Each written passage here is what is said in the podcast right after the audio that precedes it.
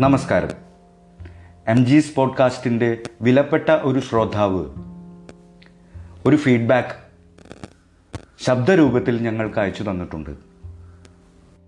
ചാവക്കാട് കോഴിക്കുളങ്ങര സ്വദേശിയായ രഘുവേട്ടനാണ് അത്.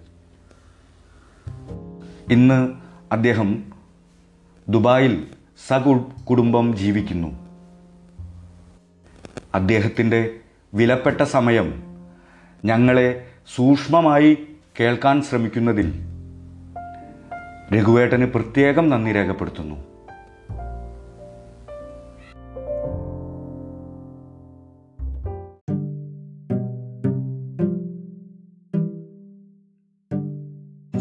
ഷമീറെ good morning ഞാനേ എപ്പിസോഡ് പതിനാറ് ഇപ്പോൾ കേട്ട് കഴിഞ്ഞുള്ളൂ.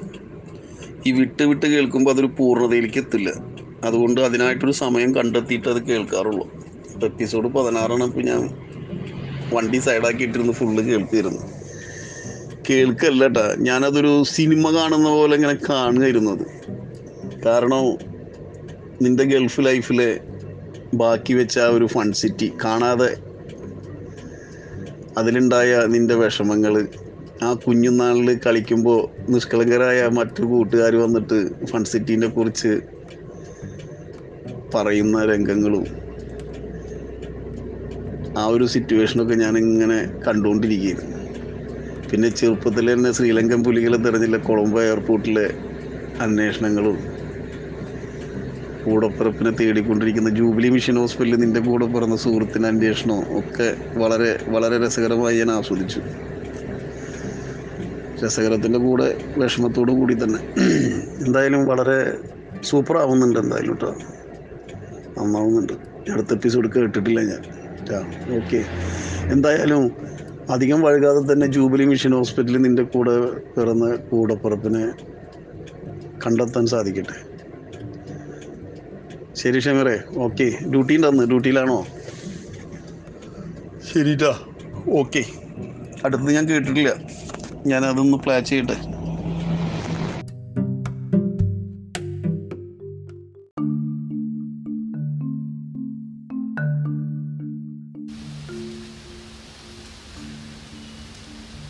അധ്യയന വർഷത്തിന്റെ ഒരു വർഷം നഷ്ടപ്പെട്ടതിന്റെ എല്ലാ അമർഷവും ആ കുട്ടിയിൽ കാണാനുണ്ട്.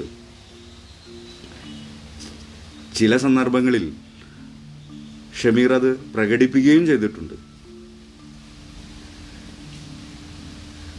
എന്റെ മുമ്പിൽ ഷമീറുണ്ട്. എം ജി സ്പോഡ്കാസ്റ്റിലൂടെ തുടർന്നുള്ള വിശേഷങ്ങൾ നമുക്ക് കേൾക്കാം. എല്ലാവർക്കും നമസ്കാരം. എം ജി പോഡ്കാസ്റ്റിലെ എല്ലാ ശ്രോതാക്കൾക്കും നമസ്കാരം. നമ്മൾ അൻസാറിൽ ചേർന്നു. അവിടെ കുറേ ഫ്രണ്ട്സ് കഴിഞ്ഞ എപ്പിസോഡിൽ പറഞ്ഞ പോലെ ഷബാബ് സുധീർ ഒരു ഹാഷിം ഉണ്ടായിരുന്നു. പിന്നെ ഒരു ഷാജിൽ അപ്പോത്തിക്കരി അവിടുത്തെ ഇതായിരുന്നു. അങ്ങനെ കുറേ കുട്ടികളുണ്ടായിരുന്നു. ഒരു മുസ്തഫ ഉണ്ടായിരുന്നു. അവൻ സീനിയർ ആയിരുന്നു പക്ഷേ ഫ്രണ്ടായിരുന്നു പിന്നെ സാഗർ. കുറേ പേരുകൾ ഞാൻ ഓർക്കാൻ ശ്രമിക്കുകയാണ്. നടക്കട്ടെ. പിന്നെ ഒരു വേറിട്ട പേര് ജോഷി. ബിക്കോസ് എന്റെ ക്ലാസ്സിലെ നോൺ മുസ്ലിം ആയിട്ടുള്ള ആകെ ഒരു പയ്യനായിരുന്നു ജോഷി. ഓക്കെ. ക്രിസ്ത്യൻ ആയിരുന്നു. അവരെ വീട് കല്ലുമ്പുറൊക്കെ കഴിഞ്ഞിട്ട് കടവല്ലൂർ അങ്ങനെ സ്ഥലം കടവല്ലൂർ. അവിടെ നിന്നാണ് വന്നിരുന്നത് ജോഷി. അൻസാറിലെ ജീവിതം ഒരുവിധം സ്ട്രിക്റ്റ് ആയിട്ടുള്ള ഒരു സ്കൂളിംഗ് ആണ് അവിടെ. ഓക്കെ. പള്ളിയിൽ എല്ലാവരും പോവും. അത് നിർബന്ധമൊന്നുമല്ല പക്ഷെ എല്ലാവരും പോകുന്നതിന്റെ കൂടെ പള്ളിയിലൊക്കെ പോകും. പിന്നെ സ്കൂളിങ് ഭയങ്കര സ്ട്രിക്റ്റ് തന്നെയാണ്. ഹോംവർക്കൊക്കെ ചെയ്തില്ലെങ്കിൽ പണിഷ്മെന്റും മടിയും ഒക്കെ കിട്ടും. പിന്നെ ടീച്ചേഴ്സൊക്കെ നല്ല ടീച്ചേഴ്സൊക്കെ തന്നെയാണ്. അതിൽ വേറിട്ട് പറയുന്നൊരു ടീച്ചർ എന്ന് പറഞ്ഞാൽ ഒരു സമദ് സാർ ഉണ്ടായിരുന്നു. അപ്പോൾ ബേസിക്കലി പുള്ളി പഠിപ്പിച്ചിരുന്നത് അറബിക്കും സോഷ്യൽ സ്റ്റഡീസ് ആയിരുന്നു. മെയിൻലി ഹിസ്റ്ററി നിന്റെ പ്രധാന സബ്ജക്റ്റ് അതാണ് യെസ് യെസ് അപ്പോൾ ഇങ്ങേര് പഠിപ്പിക്കുമ്പോൾ ഇങ്ങേര് ക്ലാസ് എടുക്കുന്നത് ഒരു പ്രസംഗം നടത്തുന്ന രീതിയിലാണ്. പ്രസംഗം ചില സമയത്ത് വയലുന്ന രീതിയിലൊക്കെ പോവും. ഒരു ചെറിയ ലാഞ്ചന. ലാഞ്ചന ഉണ്ട് ഓക്കെ ഫൈൻ. പക്ഷെ കേൾക്കാൻ ഒരു ഇമ്പുണ്ട് അല്ലേ ഇമ്പം എന്ന് പറഞ്ഞു കഴിഞ്ഞാൽ അങ്ങേർക്ക് ഡീപ്പായിട്ടുള്ള നോളജ് ഉണ്ട്. തോന്നുന്നത് എന്താ വെച്ചാൽ നമുക്കൊന്നും അറിയില്ല. അതുകൊണ്ടായിരിക്കാം. അതെ. കാരണം അങ്ങനെ ഒരു കാര്യം സംസാരിച്ചു വന്ന് വന്നു വന്നു കഴിഞ്ഞാൽ അതിൽ അറബിക് ഓഫ് കോഴ്സ് ഉണ്ട്. ഈ ഖുറാൻ വേഴ്സസിനൊക്കെ കുറെ ഡിഫൈൻ ചെയ്യും. ഹദീസുകൾ ഹദീസ് ഖുറാൻ പിന്നെ നേരെ വേദങ്ങളിലോട്ടും ഉപനിഷത്തുകൾക്കൊക്കെ പോകും. ഓക്കെ സംസ്കൃതം വരും. പിന്നെ ഇംഗ്ലീഷ് പോയട്രിയുടെ കുറെ കോഴ്സ് വരും. പിന്നെ ഹിസ്റ്റോറിക്കൽ ഇവന്റ്സ് ഒരു വൈഡായിട്ട് ഇങ്ങനെ പോയിക്കൊണ്ടിരിക്കില്ലേ വൈഡായിട്ട് പോയിട്ടുണ്ട് ഇങ്ങനെ ചിലപ്പോൾ ഒരു ചെറിയൊരു സബ്ജക്റ്റ് ആണെങ്കിലും ചിലപ്പോൾ ആ ക്ലാസ് തീരുന്നവരെ എല്ലാവരും മിണ്ടാണ്ട് കേട്ടിരിക്കും. ഒരു പിൻ ഡ്രോപ്പ് സൈലൻസ് Yes. എന്നാ ആരുടെയും ശ്രദ്ധ തെറ്റാതെ കൃത്യമായി ഒരു പോയിന്റിലേക്ക് മുമ്പർക്ക് കൊണ്ടുവരാൻ പറ്റുന്നുണ്ട്. കൊണ്ടുവരാൻ പറ്റുന്നുണ്ട്. അതാണ് ടീച്ചറുടെ ഒരു കഴിവ് അത് ഒരു ഏതെങ്കിലും ഒരു സബ്ജക്റ്റിനെ കുറിച്ചിട്ട് പറയണമെങ്കിൽ ഇപ്പോൾ ഫോർ എക്സാമ്പിൾ ഇന്ത്യൻ സ്വാതന്ത്ര്യ സമരത്തിനെ കുറിച്ച് പറയണമെങ്കിൽ ആ സമയത്തുള്ള അസോസിയേറ്റഡ് ആയിട്ടുള്ള കുറേ ആൾക്കാരുടെ കോട്സുകളൊക്കെ പറയും. ഓക്കെ. ഇപ്പോൾ നെഹ്റുവിനെ പറ്റി പറയണമെങ്കിൽ നെഹ്റുവിനെ പറ്റിയിട്ട് വിൻസെന്റ് ചർച്ചിൽ എന്ത് പറഞ്ഞു? അല്ലെങ്കിൽ ഓക്കെ. വേറെ ലോക നേതാക്കന്മാർ എന്ത് ഗ്രേറ്റ് യെസ് ടാഗോർ നെഹ്റുവിനെ എന്താണ് പറഞ്ഞത്? എന്ത് എന്തൊക്കെയാണ് സിലബസ് ചാടും. ചാടും.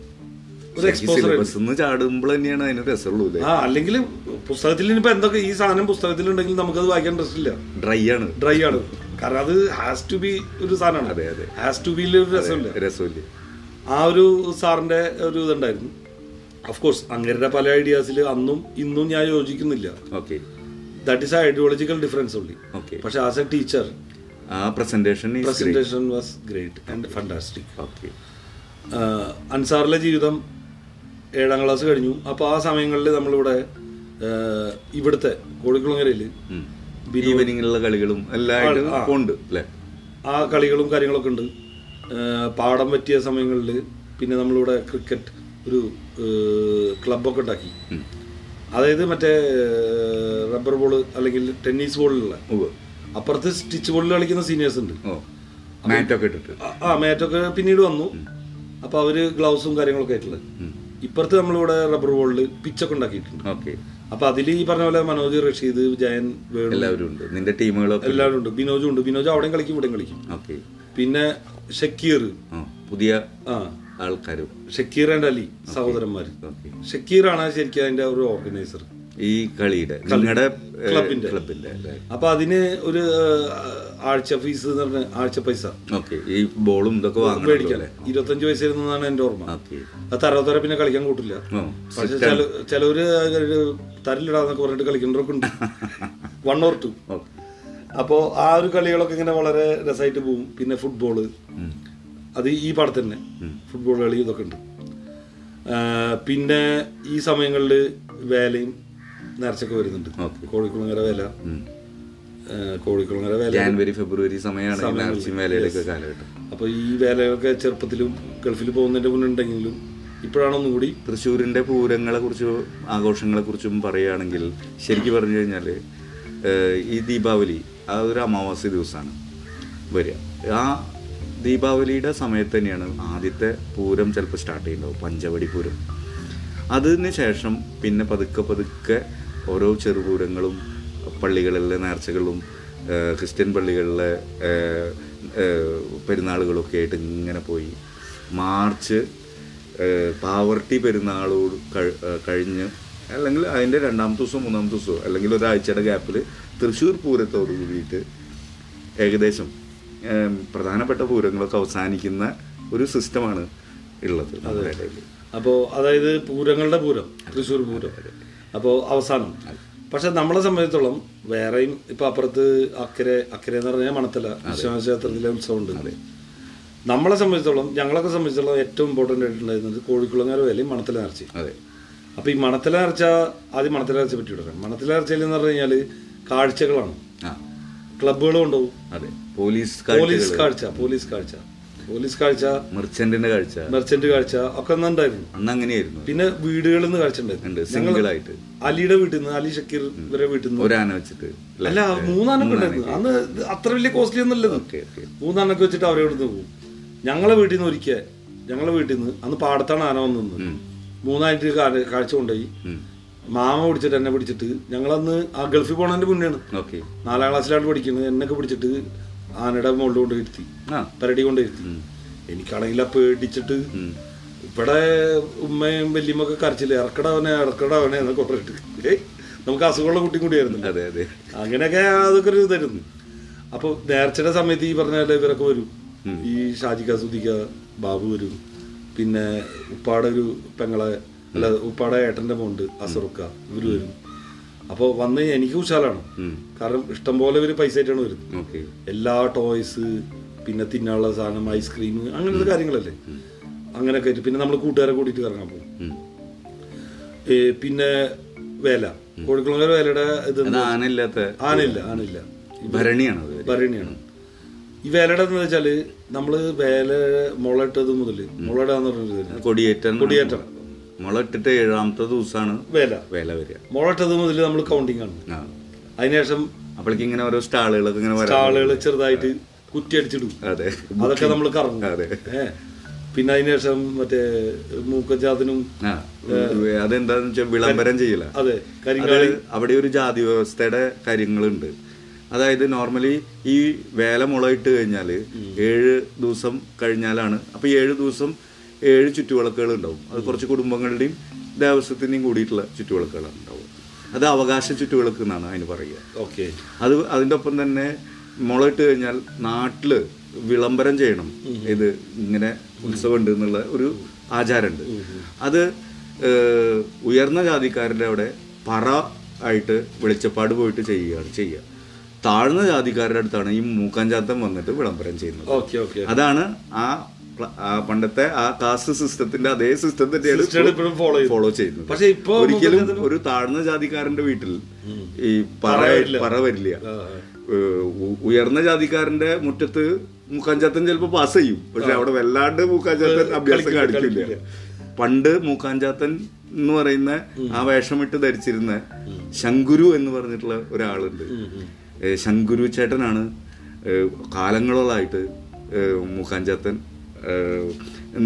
ആയിട്ട് ജനങ്ങളെ വേലയുടെ വിളംബരം ചെയ്യുക. അപ്പോൾ ഒരു വീട്ടിൽ വന്നു കഴിഞ്ഞാൽ അപ്പോൾ ഒരു കുറച്ച് അരി. കൊടുക്കും. അങ്ങനെ ആവശ്യമുള്ള സാധനങ്ങൾ പിന്നീട് പൈസ ഉണ്ടാവും. ശങ്കുരു ഏട്ടൻ താമസിച്ചിരുന്നത് ഇന്നത്തെ മറ്റേ കലോണ്ടി കനാലിന്റെ വഞ്ചിക്കടവിന്റെ അവിടെ നിന്ന് ഇങ്ങോട്ട് വരുമ്പോൾ വെല്ലപ്പെട്ട കളരിയുണ്ട്. അവിടെ ഒരു ആ ഭാഗത്തായിരുന്നു താമസിച്ചിരുന്നത് ഏലിയ. പിന്നീട് അദ്ദേഹം മണത്തലയിലേക്ക് മാറി. അതായത് വിശ്വനാഥ ക്ഷേത്രത്തിന്റെ അപ്പുറത്ത് കോള ഒരു കോളനിയിലേക്കായി മാറി. താമസമായി. താമസമായി മാറി. അങ്ങനെ ഇരിക്കുമ്പോഴും അദ്ദേഹം മരിക്കണ ആരോഗ്യമുള്ള കാലഘട്ടം വരെ അദ്ദേഹമായിരുന്നു ഈ മൂക്കാഞ്ചാത്തൻ വേഷം കെട്ടിയിട്ട് അദ്ദേഹത്തിന്റെ ഭാര്യ കൂടെ ഉണ്ടാവും ഒപ്പം. ഇവർ രണ്ടുപേരും കൂടിയിട്ടാണ് ഈ കാര്യങ്ങൾ ചെയ്തു പോയിരുന്നത്. കൂടെ ഓർത്തെടുക്കുമ്പോൾ ഇവിടെ പറയാതിരിക്കാൻ എനിക്ക് അത്. പറ്റും അപ്പൊ പക്ഷെ എനിക്ക് ഇതിൽ സംശയം എന്ന് വെച്ചാൽ ഇവർ ഉയർന്ന ജാതി ഏത് വെച്ചിട്ടാണ് കണക്കൂട്ടുന്നത്? നായരന്റെ അഭാവായിരിക്കും നായരന്റെ അതായിരിക്കും. അഭവമാണ് കാരണം ചില സ്ഥലങ്ങളിൽ നായരെ ശൂദ്രായിട്ട് കണക്കൂട്ടുന്ന ഉണ്ട്. ഒരു ഇതുണ്ട്. ഉണ്ട്. ഇവിടെ ഇവിടെ സംബന്ധിച്ചോളം ഇവിടെ ഇങ്ങനെയാണ് ഇപ്പോഴും ആ പറകൾ. ഇപ്പൊ വേറൊരു വിരോധാഭാസം എന്താന്ന് വെച്ചാൽ ഈ പാർട്ടീഷനൊക്കെ കഴിഞ്ഞിട്ട് ഇവിടുത്തെ കുറെ നായർ കുടുംബങ്ങൾ പൊന്നാനി വരെയൊക്കെ പോയിട്ടുണ്ട്. അപ്പോ പറ പറവകാശം അവർക്കാണ് പോയിട്ടുള്ളത് അവ ഭാഗം വയ്ക്കുമ്പോൾ. ഈ അവകാശങ്ങളും ഭാഗം വെക്കുന്നുണ്ട് നടത്തും അതുകൊണ്ട് തന്നെ ഈ വെളിച്ചപ്പാടിനും ഈ ഈ പറ എടുക്കുന്ന ആൾക്കാർ ആ ടീമിന് പൊന്നാനി വരെ പോണ്ടി വരുന്നുണ്ട് ഇപ്പോഴും യു എസ് അത് ഒന്ന് ചോദിക്കണ്ട. അടുത്ത പ്രാവശ്യം തുള്ളണ സമയത്ത് കൽപ്പന ചോദിക്കുമ്പോൾ ചോദിച്ചു. നോക്കാൻ യു എസിലോ? ഇപ്പൊ ഈ പറഞ്ഞ മസ്ക് ടൈമൊക്കെ മാർസിലൊക്കെ സെറ്റിൽ ആയ എല്ലാ സിസ്റ്റംസും എനിക്ക് തോന്നുന്നത് ഒരു കോട്ടികളി പോലെയാണ് കളി കഴിഞ്ഞ് പോണവരെ. അത്രേ ഉള്ളൂ. അപ്പോൾ അതുപോലെ അപ്പോൾ വേലയുടെ പ്രത്യേകത എന്ന് വെച്ചാൽ ഇത് നാടിന്റെ ഉത്സവമാണ്.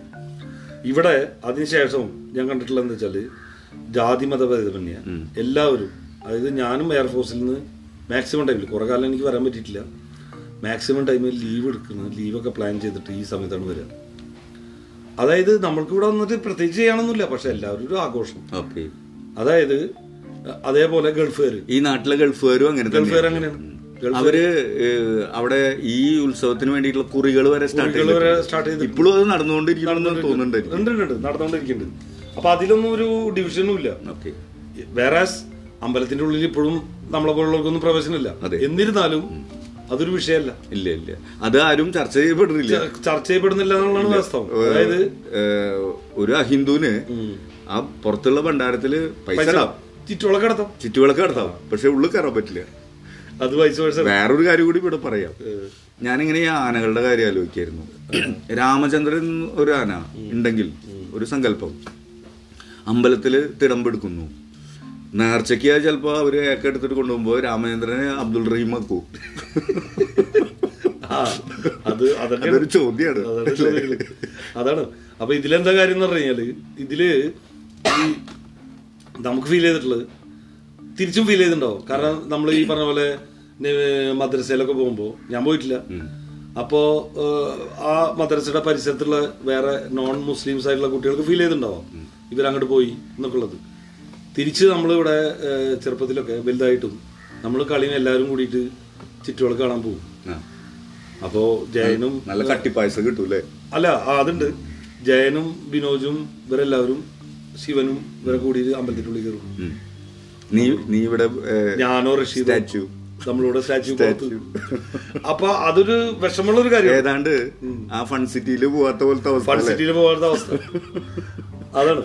അപ്പോ അല്ല കമ്മിങ് ടു ദ പോയിന്റ് എന്നിരുന്നാലും ഈ വേല കോഴിക്കുളങ്ങര വേലക്ക് എല്ലാവരും കൂടിയിട്ട് ആഘോഷിക്കുന്ന ഒരു ഇതാണ് സെയിം ലൈക്ക് നേർച്ച.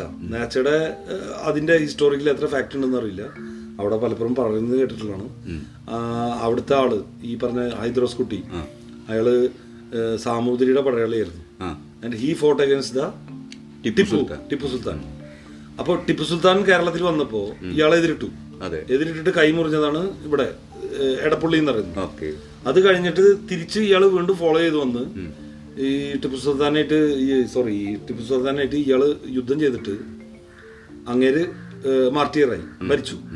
ആ ഖബർ അവിടെയാണ്. ആ ഖബർ അവിടെ മണത്തല പള്ളിയിലാണ് ആ ടിപ്പു സുൽത്താൻ അയാൾക്ക് റെസ്പെക്ട് കൊടുത്തിട്ട് പോയി എന്നാണ് പറയുന്നത്. ഓക്കെ. കാരണം because he fought very valiantly ഈ ആ പള്ളിയുടെ മുമ്പിലൂടെയുള്ള റോഡിലാണ് ആ റോഡ് ആ റോഡ് തന്നെയാണ് വിശ്വനാഥ ക്ഷേത്രവും അതെ. ആ റോഡിനെ ടിപ്പു സുൽത്താൻ ഹൈവേ എന്നാണ് പറഞ്ഞിരുന്നത് ഒരു കാലത്ത്. ഇപ്പൊ അങ്ങനെ കേൾക്കാനില്ല. കേൾക്കാനില്ല. ഇതിൽ ഈ ചരിത്രം ടിപ്പു സുൽത്താൻ എന്തായാലും ഇതുവരെ വന്നിട്ടുണ്ട് എന്നുള്ള കാര്യം ഉറപ്പാണ്. ഇവിടുന്ന് അങ്ങോട്ട് പോയിട്ടുണ്ട്. പോയിട്ടുണ്ട്. അതിന്റെ ഡീറ്റെയിൽസ് ആധികാരികമായി പറയാൻ ഞങ്ങൾക്ക് രണ്ടാൾക്കും ബുദ്ധിമുട്ടുണ്ട്. അറിവില്ല. അറിയില്ല അറിയില്ല അറിയില്ല. അതാണ് കാര്യം. അപ്പോൾ എന്തിരുന്നാലും ഈ കഥയിലെ ഇതെന്താ വെച്ചാൽ അതിനുശേഷം ഇങ്ങരുടെ ഈ ശരീരം ഈ ബോഡി ഈ മയ്യത്ത് എന്ന് പറയുന്നത് ഇത് കബറടക്കാൻ വേണ്ടിയിട്ട് സാമൂതിരി ആനയും അമ്പാരിയും കൂട്ടിയിട്ട് വന്നിട്ടാണ് വിത്ത് ഫുൾ റെസ്പെക്ട്. ഇവിടെ കബറടക്കിയിട്ടുള്ളത് ഇന്നത്തെ മറ്റേ ആകാശത്തേക്ക് വെടിവെക്കണതിന്റെ അതിന്റെ അതിന്റെ ഒരു അതിന്റെ ഓർമ്മയാണ്. അതിന്റെ ഓർമ്മയാണ് ഈ നാട്ടുകാഴ്ച എന്ന് പറഞ്ഞിട്ട് ഒരു കാഴ്ച ചന്ദനക്കുടം ചന്ദനക്കുടം ചന്ദനക്കുടം. അതുപോലെ തന്നെയാണ് രാവിലെ ഈ ദാബുത്തും കൂട് എന്ന് പറഞ്ഞിട്ട് ഇത്. കൂട് അത് ഇവരുടെ ഒരു ഇതാണത് ഇപ്പോഴും അങ്ങരുടെ ഈ വാളും ഇതൊക്കെ എന്താ പറയാ പൂജിച്ചിട്ടൊക്കെ വരുന്നത് ഒരു നായർ ഫാമിലി എന്നാണെന്ന് പറയുന്നു. ആണോ? കാരണം കളരി പഠിച്ചൊരു കുടുംബത്തിൽ നിന്നാണെന്നൊക്കെ പറയുന്നത്. എന്റെ വീടിന്റെ വീടിന്റെ അടുത്തുള്ള തങ്കമണി ചേച്ചിയുടെ വീട്ടിൽ നിന്നാണ് എന്തോ ഒരു പാലും മുട്ടിയും കൊടുക്കുന്ന ചടങ്ങ് ചെയ്യുന്നത് തങ്കമണി ചേച്ചിയുടെ കുടുംബമാണ്. അവരാണ് അതിന്റെ മുകളിൽ കയറിയിട്ട് കയറിയിട്ട് പാലും മുട്ടയും എന്തോ അങ്ങനെ ഒരു ചടങ്ങുണ്ട്. ചടങ്ങുണ്ട് അങ്ങനെ അത് എല്ലാ വർഷവും ഇവരിപ്പോഴും ചെയ്തു പോകുന്നുണ്ടെന്ന് ഇത് മിത്തായിരിക്കാം. ഇത് മിത്തായിരിക്കാം. എന്തോ ആയിരിക്കാം അന്ധവിശ്വാസം ആ കാലത്ത് ഒരു മതസൗഹാർദ്ദത്തിന്റെ വേറൊരു വേർഷൻ പക്ഷെ ഞാൻ പറഞ്ഞു വരുന്നത് എന്താ വെച്ചാൽ ഇതിൽ നമുക്ക് പഠിക്കാൻ ഞാൻ പഠിച്ചത് എന്താ അറിയോ? ഒരു റൂളേഴ്സിൽ അവർ ഇൻവേർഡ് ചെയ്തിട്ടുള്ളത് മാക്സിമം ഫോർ ടെറിട്ടോറിയൽ അക്യൂസേഷനാണ് അതെ. അവരെ ഒരു രണ്ട് മതങ്ങൾ തമ്മിലുള്ള ഒരു യുദ്ധമായിട്ട് നമ്മൾ ഒരിക്കലും കാണരുത്. അതിന്റെ ബൈ പ്രൊഡക്ട്സ് ആണ് ഈ കൺവേർഷൻസ് ഒക്കെ. ഒക്കെ ഉള്ളത്. അത് സത്യം തന്നെയാണ്. അവർ കൺവേർഷൻസിന് വേണ്ടിയിട്ടല്ല. വന്നിട്ടുള്ളത്. പക്ഷേ വേൾഡ് ഹിസ്റ്ററി നമ്മൾ പഠിക്കുന്ന സമയത്ത് ഇപ്പൊ കോൺസ്റ്റാന്റിനോപ്പോളിനൊക്കെ കുറിച്ച് പറയുകയാണെങ്കിൽ ഇങ്ങനെ പറയാൻ പറ്റില്ല ചിലപ്പോ. അത് കുറച്ചും കൂടി പക്ഷെ റിലിജിയൻ റിലീജിയസ് ഇൻവേഷൻസ് ആയിരുന്നു കൂടുതൽ അതെ അതെ. അല്ല പക്ഷെ അവർ ഇൻവേഷൻസ് ഫുൾ ലെവലായിരുന്നു ഈ- രാജാവ് ആഗ്രഹിക്കുന്നത് സ്വത്തും ഭൂമിയും തന്നെയാണ്. അതായത് മണ്ണ് പെണ്ണ് അങ്ങനെയുള്ള അങ്ങനെയാണ് എന്താ അസറ്റ്സ് തന്നെയാണ് അതായത് ഈ ടിപ്പു എന്ന് പറഞ്ഞ ആൾ ഇവിടെ അയാൾ കൺവേർഷൻസ് നടത്തിയിട്ടുണ്ട്. നമ്മൾ പാടി നമ്മളെ അറിവ് ലിമിറ്റഡ് അറിവ്. പക്ഷെ അയാൾ ശ്രീരംഗപട്ടണത്ത് ഈ വാസ് വെരി സെക്യുലർ അവിടെ അയാൾ അമ്പലങ്ങളൊക്കെ എന്താണെന്ന് എന്താ വെച്ചാൽ അദ്ദേഹത്തിന് അറിയാം ഓരോ നാട്ടിൽ ഏത് ടൈപ്പ് കാപ്പിയാണ് സെർവ് ചെയ്യേണ്ടത്? അതാണ്. എന്ത് നോക്കിയിട്ടാണ് ചെയ്യുന്നത് ചെയ്യേണ്ടത്. അതെ. ബ്രിട്ടീഷുകാർക്കെതിരെ അയാൾ യുദ്ധം തുടങ്ങിയപ്പോ? നമ്മുടെ തന്നെ ഇപ്പൊ കോഴിക്കുളങ്ങര പൂരം പോലെ തന്നെ കണ്ടംപുള്ളി അമ്പലത്തിലെ പൂരം നമുക്ക് പറയാതിരിക്കാൻ പറ്റില്ല. ചെറുതാണെങ്കിൽ. ഒരു തറവാടമ്പലം അതിനെ ബേസ് ചെയ്തിട്ടുള്ള എല്ലാ കാര്യങ്ങളും ഈ ടിപ്പു സുൽത്താന്റെ തേർവാഴ്ചേനെ ബേസ് ചെയ്തിട്ടുള്ള ഒരു കഥേനെ ആണ് അതിന്റെ അതിന്റെ എക്സിസ്റ്റൻസ് ശരിക്കും പറഞ്ഞ മൂല കാരണം പറയണത്. കാരണം ആ അവിടുത്തെ ഒരു കാരണവര് ടിപ്പു സുൽത്താനെ ഭയന്ന് കട്ടിൽ ചാടി കെട്ടിച്ചാടുകയല്ല ചെയ്തത്. ഒരു കുളത്തിന്റെ മേക്കരയിലുള്ള തെങ്ങിന്റെ മുകളിൽ ഒളിച്ചിരുന്നു. പുള്ളിക്കാരന്റെ ഭാര്യ പണി കഴിഞ്ഞ് വരാതെ ഇദ്ദേഹത്തിനെ കാണാതെ വിഷമിച്ചിട്ട് വിചാരിച്ചു ടിപ്പു സുൽത്താൻ കൊന്നു. കൊന്നിട്ടുണ്ടാവുന്നു. ആ സ്ത്രീ ആ കുളത്തിൽ ചാടി മരിക്കുകയാണ്. അതാ തെങ്ങിന്റെ മുകളിൽ ഇരുന്നിട്ട് ഇദ്ദേഹം കാണുകയാണ്. ആ ദുഃഖത്തിൽ അദ്ദേഹം അതിൽ ചാടി മരിക്കുന്നു എന്ന ബേസ് ചെയ്തിട്ടാണ് കണ്ടംപുള്ളിയുടെ ഒരു- ഓർമ്മ. കണ്ടംപുള്ളി തറവാട് എന്ന് പറയുന്ന അവരുടെ പൂരത്തിന്റെ ഐതിഹ്യവും വരുന്നത്. ഇതും ഒരു ചരിത്രം. ഇതിൽ വാസ്തവം എന്താണോ എന്നുള്ളത് അറിയില്ല. ഇതൊക്കെ മിത്താണ്. മിത്താണ് മിത്താണ്. അതുകൊണ്ട് തന്നെ ആ മിത്തായിട്ട് തന്നെ കാണുക. അതാണ് അതിന്റെ ഏറ്റവും രസം.